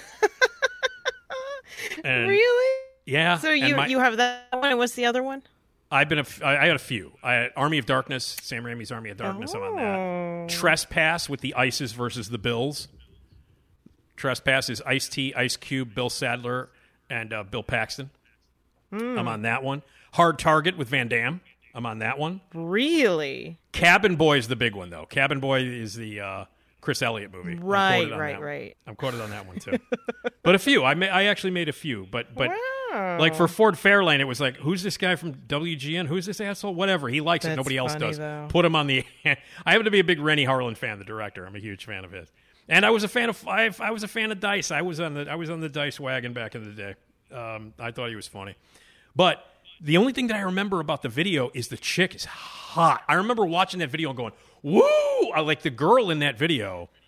Yeah, it's like hot re- girl, Oh, hot girl, nerd, rich nerd man. yeah, right. And he's like, she's in the bedroom going nuts. He's playing video games or something. No, like, she just like walks in, she's a neighbor, right? and yeah, she's the neighbor. She walks in and asks to play this tape. Which I'm like, what? Um, and he's like, okay, because he's all like a nerd and Glasses, thick instantly is in love. Right. Um, he's like a corporate nerd, and Okay. she walks in, she plays the tape, and she immediately starts like like gyrating and writhing around, and then she starts just like getting real into it and just like breaking all his shit. Breaks all his shit and then leaves, right? Yeah, and then at the end she just leaves, but she Yeah. like tears his apartment apart. I just remember I remember that, but I just remember the girl and there were hot there were hot video babes all over the place in the 80s and 90s. Oh, You know that. Yeah, but yeah. this girl, for some reason, this girl I was like, what the cuz you know, you get inured to it after a while. When you're watching MTV, it's like, oh, there's a hot chick, whatever. You know what I mean? Mm-hmm. Like because every video in the 80s and 90s always featured some like hot chick with a, you know, with a midriff bearing outfit on and sprayed hair, you know, like hair, you know. Right. But this girl, for some reason, the girl in that video was like, whoa. I don't know who she was. I don't know. Maybe she went on to do other things. Maybe we can look her up. I don't know. All I remember is that, like, of all the video vixens of around that era, she was by far the one that made me fall off furniture the most. Like, I was like, who the hell is this? I mean, so I don't know who she is, but I just remember her being maybe the hottest video vixen of that era ever. That's what I remember most about that video. so, anyway. Uh, Blaze of Glory is next. God, I hate Bon Jovi. Um, I don't know that. I don't know that song. I don't think. Well, they it was Wanted Dead or Alive was obviously the big I'm a cowboy Right. on a steel horse Yeah. I ride. You know that one. Yeah, and I knew the- that was in a movie. Uh, no, it wasn't. Oh, really? Oh, No, no, because it the, it would have fit in perfectly for Young Guns, which is why they hired him to write this song for Young Guns too. Hmm. So like I'm going down in a blaze of glory, and it sounds exactly like Wanted Dead or Alive. It's like almost exactly the same song, and it's in Young Guns too, Yeah. and it's crap. Um, okay, how about Wicked Game by Chris Isaak? Oh my god, Love that video. I like that Yeah. song. oh, Uh, funny enough, when I worked at the Tweeter Center, now the Hollywood Casino Amphitheater, uh, I did get to see him live. yeah, Uh, most polite audience ever. I bet, I bet. Like they all Yeah, yeah, sat yeah. in their seats. Yep. Nobody tried to get anywhere else. It was Yeah. quite nice. Well, I mean, it's from Wild at Heart, David Lynch's masterpiece, Wild at Heart, um, and used beautifully. And I think that's you know that's a sexy song and a sexy video. Oh yeah. Oh my god. Okay, same song by Digital Underground. Come on now, you gotta love Uh, I again, I didn't know this was in a movie. you, you know what, Esmeralda, you're better off. Is nothing but trouble that scary, f- weird movie where uh, Dan Aykroyd is like seven people in it? Yeah, he's a judge, and it's he directed it and he Oh, wrote it. that movie is so frightening. It's awful, awful. Chevy Chase, Demi the Moore, characters, though, I'm like, Ugh. Yeah, no, but Dan Aykroyd sucks. Um, and and I mean the I mean that movie's unwatchable except for Digital Underground because Digital Underground is in it. They're in the movie, and the only good part is that none of this makes sense. Like, what in the hell? No, Who made this, or what was the? Aykroyd made it. He wrote and directed it. Oh, Aykroyd wrote and directed it. He sucks. I mean, when he here's the thing about Dan Aykroyd: brilliant, one of the greatest cast members and most brilliant writers in SNL history. Like, and then like ninety percent of everything he did after that sucked. um. Okay. What, what what else? What's what's next, Esmeralda? What are some of the ones? Well, if you if you, if you looked at the list, what are some of the ones that stand out for you? '90s songs Uh, and movies. Yeah. So I don't. Well, I don't know this Guns N' Roses. I mean, I know it, but I don't remember it from that. From it Yeah, was, uh, from T2. Terminator. Yeah. Uh, oh, everything I do, Oh, I do it for you. Bryan Adams from the Robin, Robin Hood, Hood. Prince of Thieves. Yeah. I remember this video because they were playing it nonstop. Nonstop. And it, it had all the footage from the movie and Yep. all the stuff. And Yep. yeah. I uh I was dating Leslie Presley at the time. My my, Oh. my ex Leslie Presley, and Yeah. it seemed like we went to a lot of weddings uh, around that time because we were like some of her older friends and cousins and stuff were getting married, and some of my older friends and cousins. We were in our mid twenties, like twenty Mhm. or like in nineteen ninety one. What was I? Twenty six. I was twenty six in nineteen ninety one. Uh, so she was like 25 or something, 24. So people Mm-hmm. who- oh, a little bit older. So we went to a lot of weddings, and I'm not kidding. In that summer and into the fall uh, it- it- of that year, every goddamn first song at every wedding we went to was that one. Was everything I do? I mean, I get it. Yeah. It makes sense. yeah, yeah, yeah. Uh, it's a but very it was romantic song. yeah.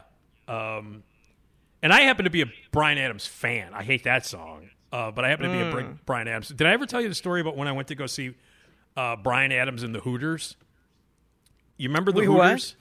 The Hooters. You remember the Hooters? Like the The band. Wait. Oh, okay. I thought know you, meant band? like in a Hooters. No, no, no, no, no, God, no. No, it was at the Rosemont Horizon. No, it was at the Rosemont. I was like, what do you mean you no, saw no, no. Hooters? Yeah, Bryan Adams played your local Hooter. no, no, no. His the opening band was the Hooters. Bryan Adams headlined. Oh, okay. Okay. And the opening band was the Hooters, and the Hooters, you know, they had all you zombies. They had all you zombies, and then they had and we danced like a Mm. wave on the ocean romance. You know that one. Yeah. Yeah. Okay.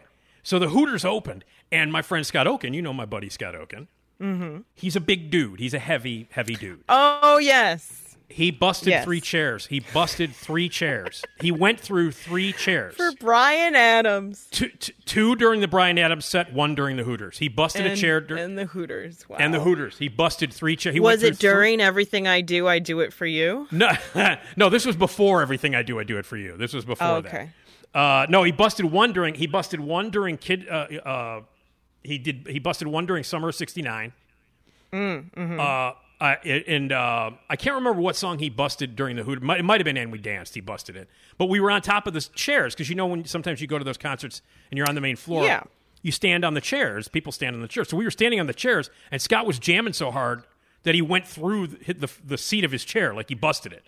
So we had to move down. And then during Bryan Adams, he went through it two more. He went through three. He busted three chairs during. I just You, you would think I cannot like believe that you could jam that hard. he jammed to Brian he- Adams. Yep, that's what I'm saying. Like he went through three chairs, and when I tell people the story, the punchline is I always save what the band was because I'm always like, yeah, my buddy was jamming so hard at a concert one time, you went through three chairs, and they're like, oh, Metallica? No. What Slayer? No. Hmm. What Zeppelin? No. What Hooters and Bryan Adams? Wow. But true, Wow. True story. But yeah, that goddamn song was everywhere the summer of, of 91. Everywhere. Yeah. No, no, no. Oh. For sure. Yeah. Uh, what are some of the other ones? What, what else, uh, Esmeralda, that you got? Um, I mean, come on, Whitney Houston's "I Will Always Love You." Yeah. From The Bodyguard, which I've I've never seen. I haven't You're seen not The Bodyguard. missing anything. Really? No. It's, ter- okay. it's terrible. It's terrible. Kevin Costner. Yeah, not good. That's the second. Now that's two in a row. Kevin Costner. Wow. Because Robin Hood was Kevin Costner. Um, and I listen. I don't. I hate that song. I was never a big fan of Whitney Houston. Incredible voice, but she was not my. She was just not in my wheelhouse at all. I hated her stuff. Mhm. But I love the original version. I love the Dolly version. Uh, you know, it's great. Um, so I, if if I ever have the choice, the ch- you know the choice to choose, I would ob- always pick the original Dolly Parton version because she wrote that. And man, she got paid. Dolly Parton got a check for that. Man, Oh, I mean, my yeah, yeah, God. yeah. That's like she, you know, she never had to record again after like her song, you know, gets recorded by her. So, but yeah. All right, what else? Anything else? Your favorite, uh, Yeah. Suzanne Vega, Tom's Diner. I didn't know it was Yeah. in a movie. yeah, it's not a it's not a great movie. It's it's Untamed Heart with uh, Christian Slater and the lovely uh, Marisa Tomei, who is incredible in everything. I love Marisa Tomei very much. Yeah. Um, and uh, it, it's uh, it's the it's by the way, it's not like her original a cappella version. It's the DNA, Right. You know, dan- dance version, which is by the way the the only version that she does now in concert. Well, it's honest. It's good. It's so good. No, she loves it. such she- a good version. But the the song, the original, you know what the original title of the movie was, Esmeralda? What's that? Untamed Heart. It was originally called Baboon Heart. because right. he, he plays a guy with a heart condition, Mhm. and his life is saved when he gets a baboon heart trans, transplanted into his, into Oh, his chest. So it was called babo- they called it baboon heart at the beginning. Oh no! And so the the studio was like, you can't call it baboon heart. It, nobody is going to go see a romantic movie with Marisa Tomei and Christian Slater called Baboon Heart. That's yeah, not no gonna- one's gonna think it's a romantic. Everyone's gonna think they're Yeah. duped when they go. They they go in and watching this. They're like, "What the hell?" Exactly. Like me being a horror fan, I'm like, yeah, man, baboon heart. Yeah. And then it's like, what's all this kissy stuff? Why are they making kissy uh, faces? Why uh, are they making kissy faces? Yep. I just, here's what I remember about that movie. It sucked, but mm-hmm. Marisa Tomei was extraordinary in it. I remember, because, I mean, Marisa Tomei is incapable of not being beautiful and awesome in everything Yeah. she does. Um, and uh, I even like her in the goddamn Spider-Man movies. That's how much I like Marisa Tomei. Um, but she she's amazing in Untamed Heart and has so many beautiful moments in it. But the only thing I remember about that movie is like he dies. I don't want to ruin it. Well, fuck it, I ruined it. He his his his uh his his baboon heart gives His out. baboon heart goes out. Mm. yeah. But here's what I remember. You know how it go. You know when it goes out. I'll tell you. Explain. Let me explain to you how it how how how his baboon heart fails him in the movie. yes. He's a big. If I remember correctly, and again, I'm just remember. I haven't seen this movie in 30 years. You know what I mean? So I'm just remembering from when I saw it the one time. Um, and again, the only thing I remember about it was how amazing Marisa Tomei was. But but like Christian Slater, if I remember correctly, Mr. Baboon Heart, he gets his baboon heart, Mm-hmm. and he's all like he's all happy and shit. And he and Marisa Tomei are in love, and they're oh baboon hearts are nice. And then, if I remember correctly, he's like a big hockey fan in the movie Okay. and he goes to a they go to a, they go to a hockey game and like his heart starts acting up he's not you know like his baboon heart is like you know acting like a he's acting like a baboon and his I, his ass doesn't turn red or anything which is odd I would. I mean that that would uh that would maybe people who went in. Well, no, because they didn't. It wasn't called baboon heart. But if it had been, I think that might have been redeemable. If All right. oh cool his ass is turning red because he's got oh, a he's turning into a baboon. All right. Christian Slater has a red ass in Baboon Heart. so so anyway, they're at this hockey game and he loves hockey and you know he's only got they gave him like a, a limited time. The Baboon Heart's not gonna last forever. So he's given like a short period of time and the movie is about should they start this relationship because he's got this baboon heart, he might be dead, you know, at some point. So they're not going to give him another one. I, I can't remember. Maybe it was temporary. Maybe the baboon This is heart like was for temporary. now, and then like yeah, here's a another one. This will get you by for a few weeks. Here's a baboon heart. You'll be all right. Oh so, so he's. I'm not making this up, by the way, Esmeralda. This is real. This is No, real I movie. completely believe it. And- I and- completely believe it. and fucking Suzanne Vega's song is in it. Anyway, so he they she goes to a hockey game with him, and like he's not, and he's sick. I think he starts sweating. The heart, the baboon heart, is wanting bananas or something. I don't know. And he, and so like I just remember that there's a slap shot, and a and a puck flies out into the crowd, and he catches the puck like a souvenir puck. Mm-hmm. He catches the puck like in slow motion. It's like, and he's never been happier in his life. Like he's Yeah. always wanted to go to a hockey game. He couldn't go to a hockey game because he had a bad heart. Now he's got this baboon heart. He can go to a hockey Mhm. game. He's in love with Marisa Tomei, like the beautiful, most beautiful woman on the planet. And and now he catches a hockey puck at the game, and he dies. Wow. That's all I remember. he goes to a hockey game. He catches a hockey Wow. puck, and the baboon heart gives out. He's like smiling and dies in front of Marisa Tomei, holding a hockey puck. Wow. I mean, I'm glad he's happy. He died happy. That's good. He did, and then and then like they, I don't know what you know. He climbed up a tree after that. I have no idea. No, he was dead. he was dead. That's right. Yeah. So anyway, Untamed Heart, better known as I still Yes. like to refer to it as ba- Baboon Heart. So, um, oh, the next one is another song I can't stand. Um, Oh, you don't like that song? Oh, I hate it. It's the Proclaimers. Um, I will walk 500 Yeah. miles. Again, saw them at uh, Tweeter Center when I was working. They opened for uh, Barenaked Ladies. Oh my god. Oh. Well, I worked at Ginger's Ale House, where a lot of um, Irish, Scottish, and uh, and English folks hung out. Mhm. Uh, and that goddamn song every five minutes, and that movie, I hated the movie, the Johnny Depp. yeah, Uh, Benny and Benny and Joon. oh, I hated it. I hated it so much. Oh my god! And that song every five minutes. I will, and the dorks with the glasses. I will. Ugh. Wow. So at the Uh, Tweeter, what about uh, the next song? Uh, the UB40 version of "Can't Help Falling in Love." Yes. Uh, I love it actually. What about the movie? Sliver. Terrible. Uh, I did see that. Um, You saw Sliver? yeah, I watched it like rec- like within the past few years because I was because I would see this. I knew the song. I knew the song. I love the song, and then there was like bits and pieces in the movie or from Right. the movie in the video. Yeah. So I was like, I should probably watch this dang No. movie. It's on. I think it was on one of the free channels. It was. Yeah, it was not good. No, it's terrible. That was like right after Basic Instinct when she when Sharon Stone was just making like how many movies can I make where I'm half naked having sex? Yeah. And a terrible movie. I just remember uh, William Baldwin's ass is shown a lot. I just oh, remember well, I that- didn't get to see that. I was remember that on the free channel. I just remember that there's a scene where she's like standing, and all of a sudden, in the frame, walks his butt, his, his butt ass. just- like seriously, a close up, like in the frame. You're watching, it, and all of a sudden, kabam! Here's William Baldwin's ass close up. Well then, Yeah, I mean, for the ladies, yeah, yeah.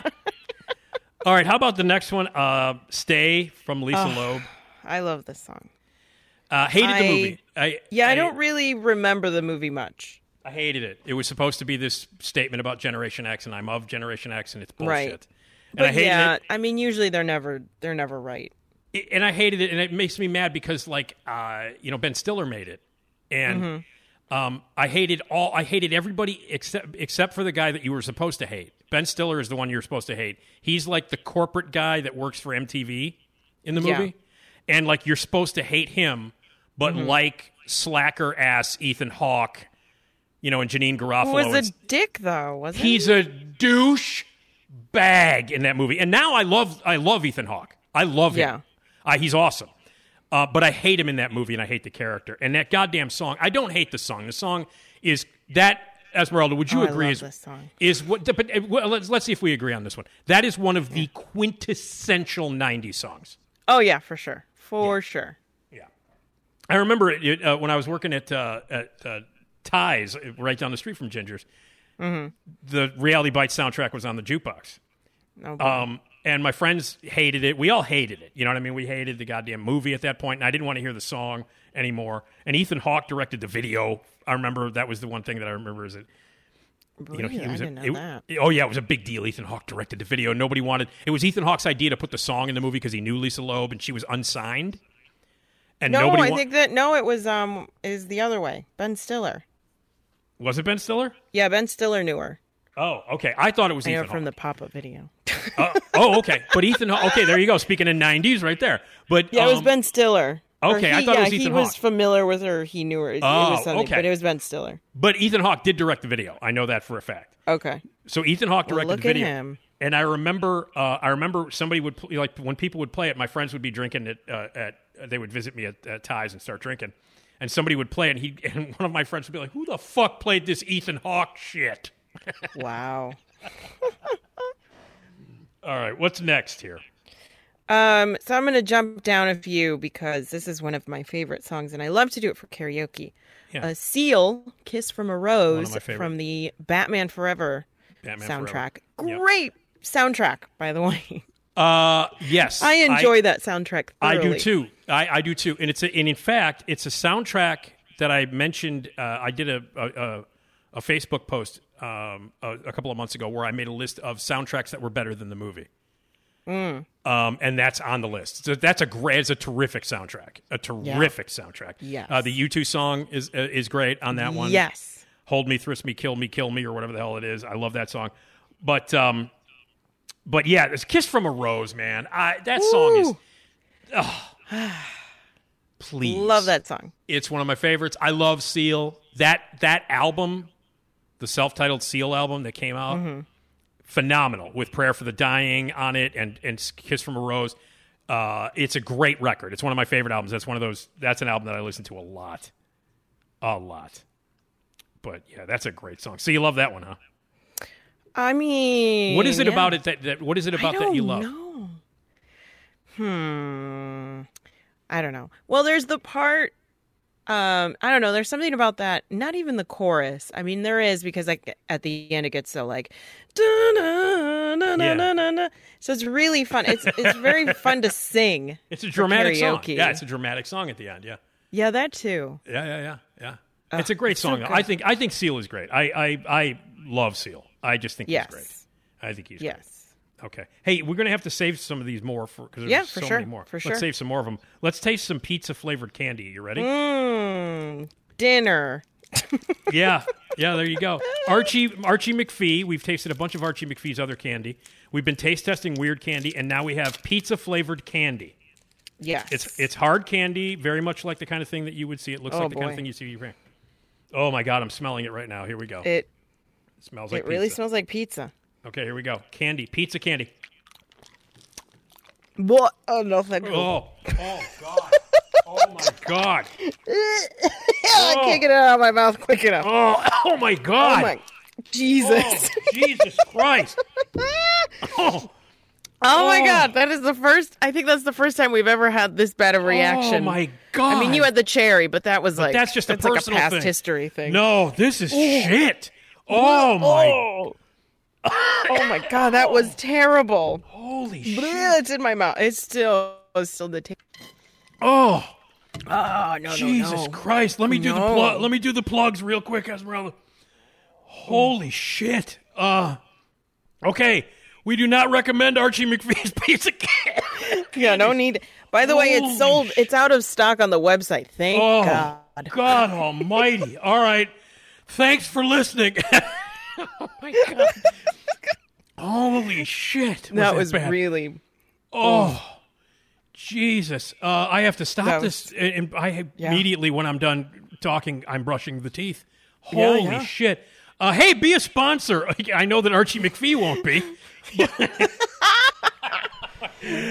be a sponsor of the uh, Nick D podcast. Uh, advertise with us. You will reach a lot of people. For some reason, this is a very popular podcast.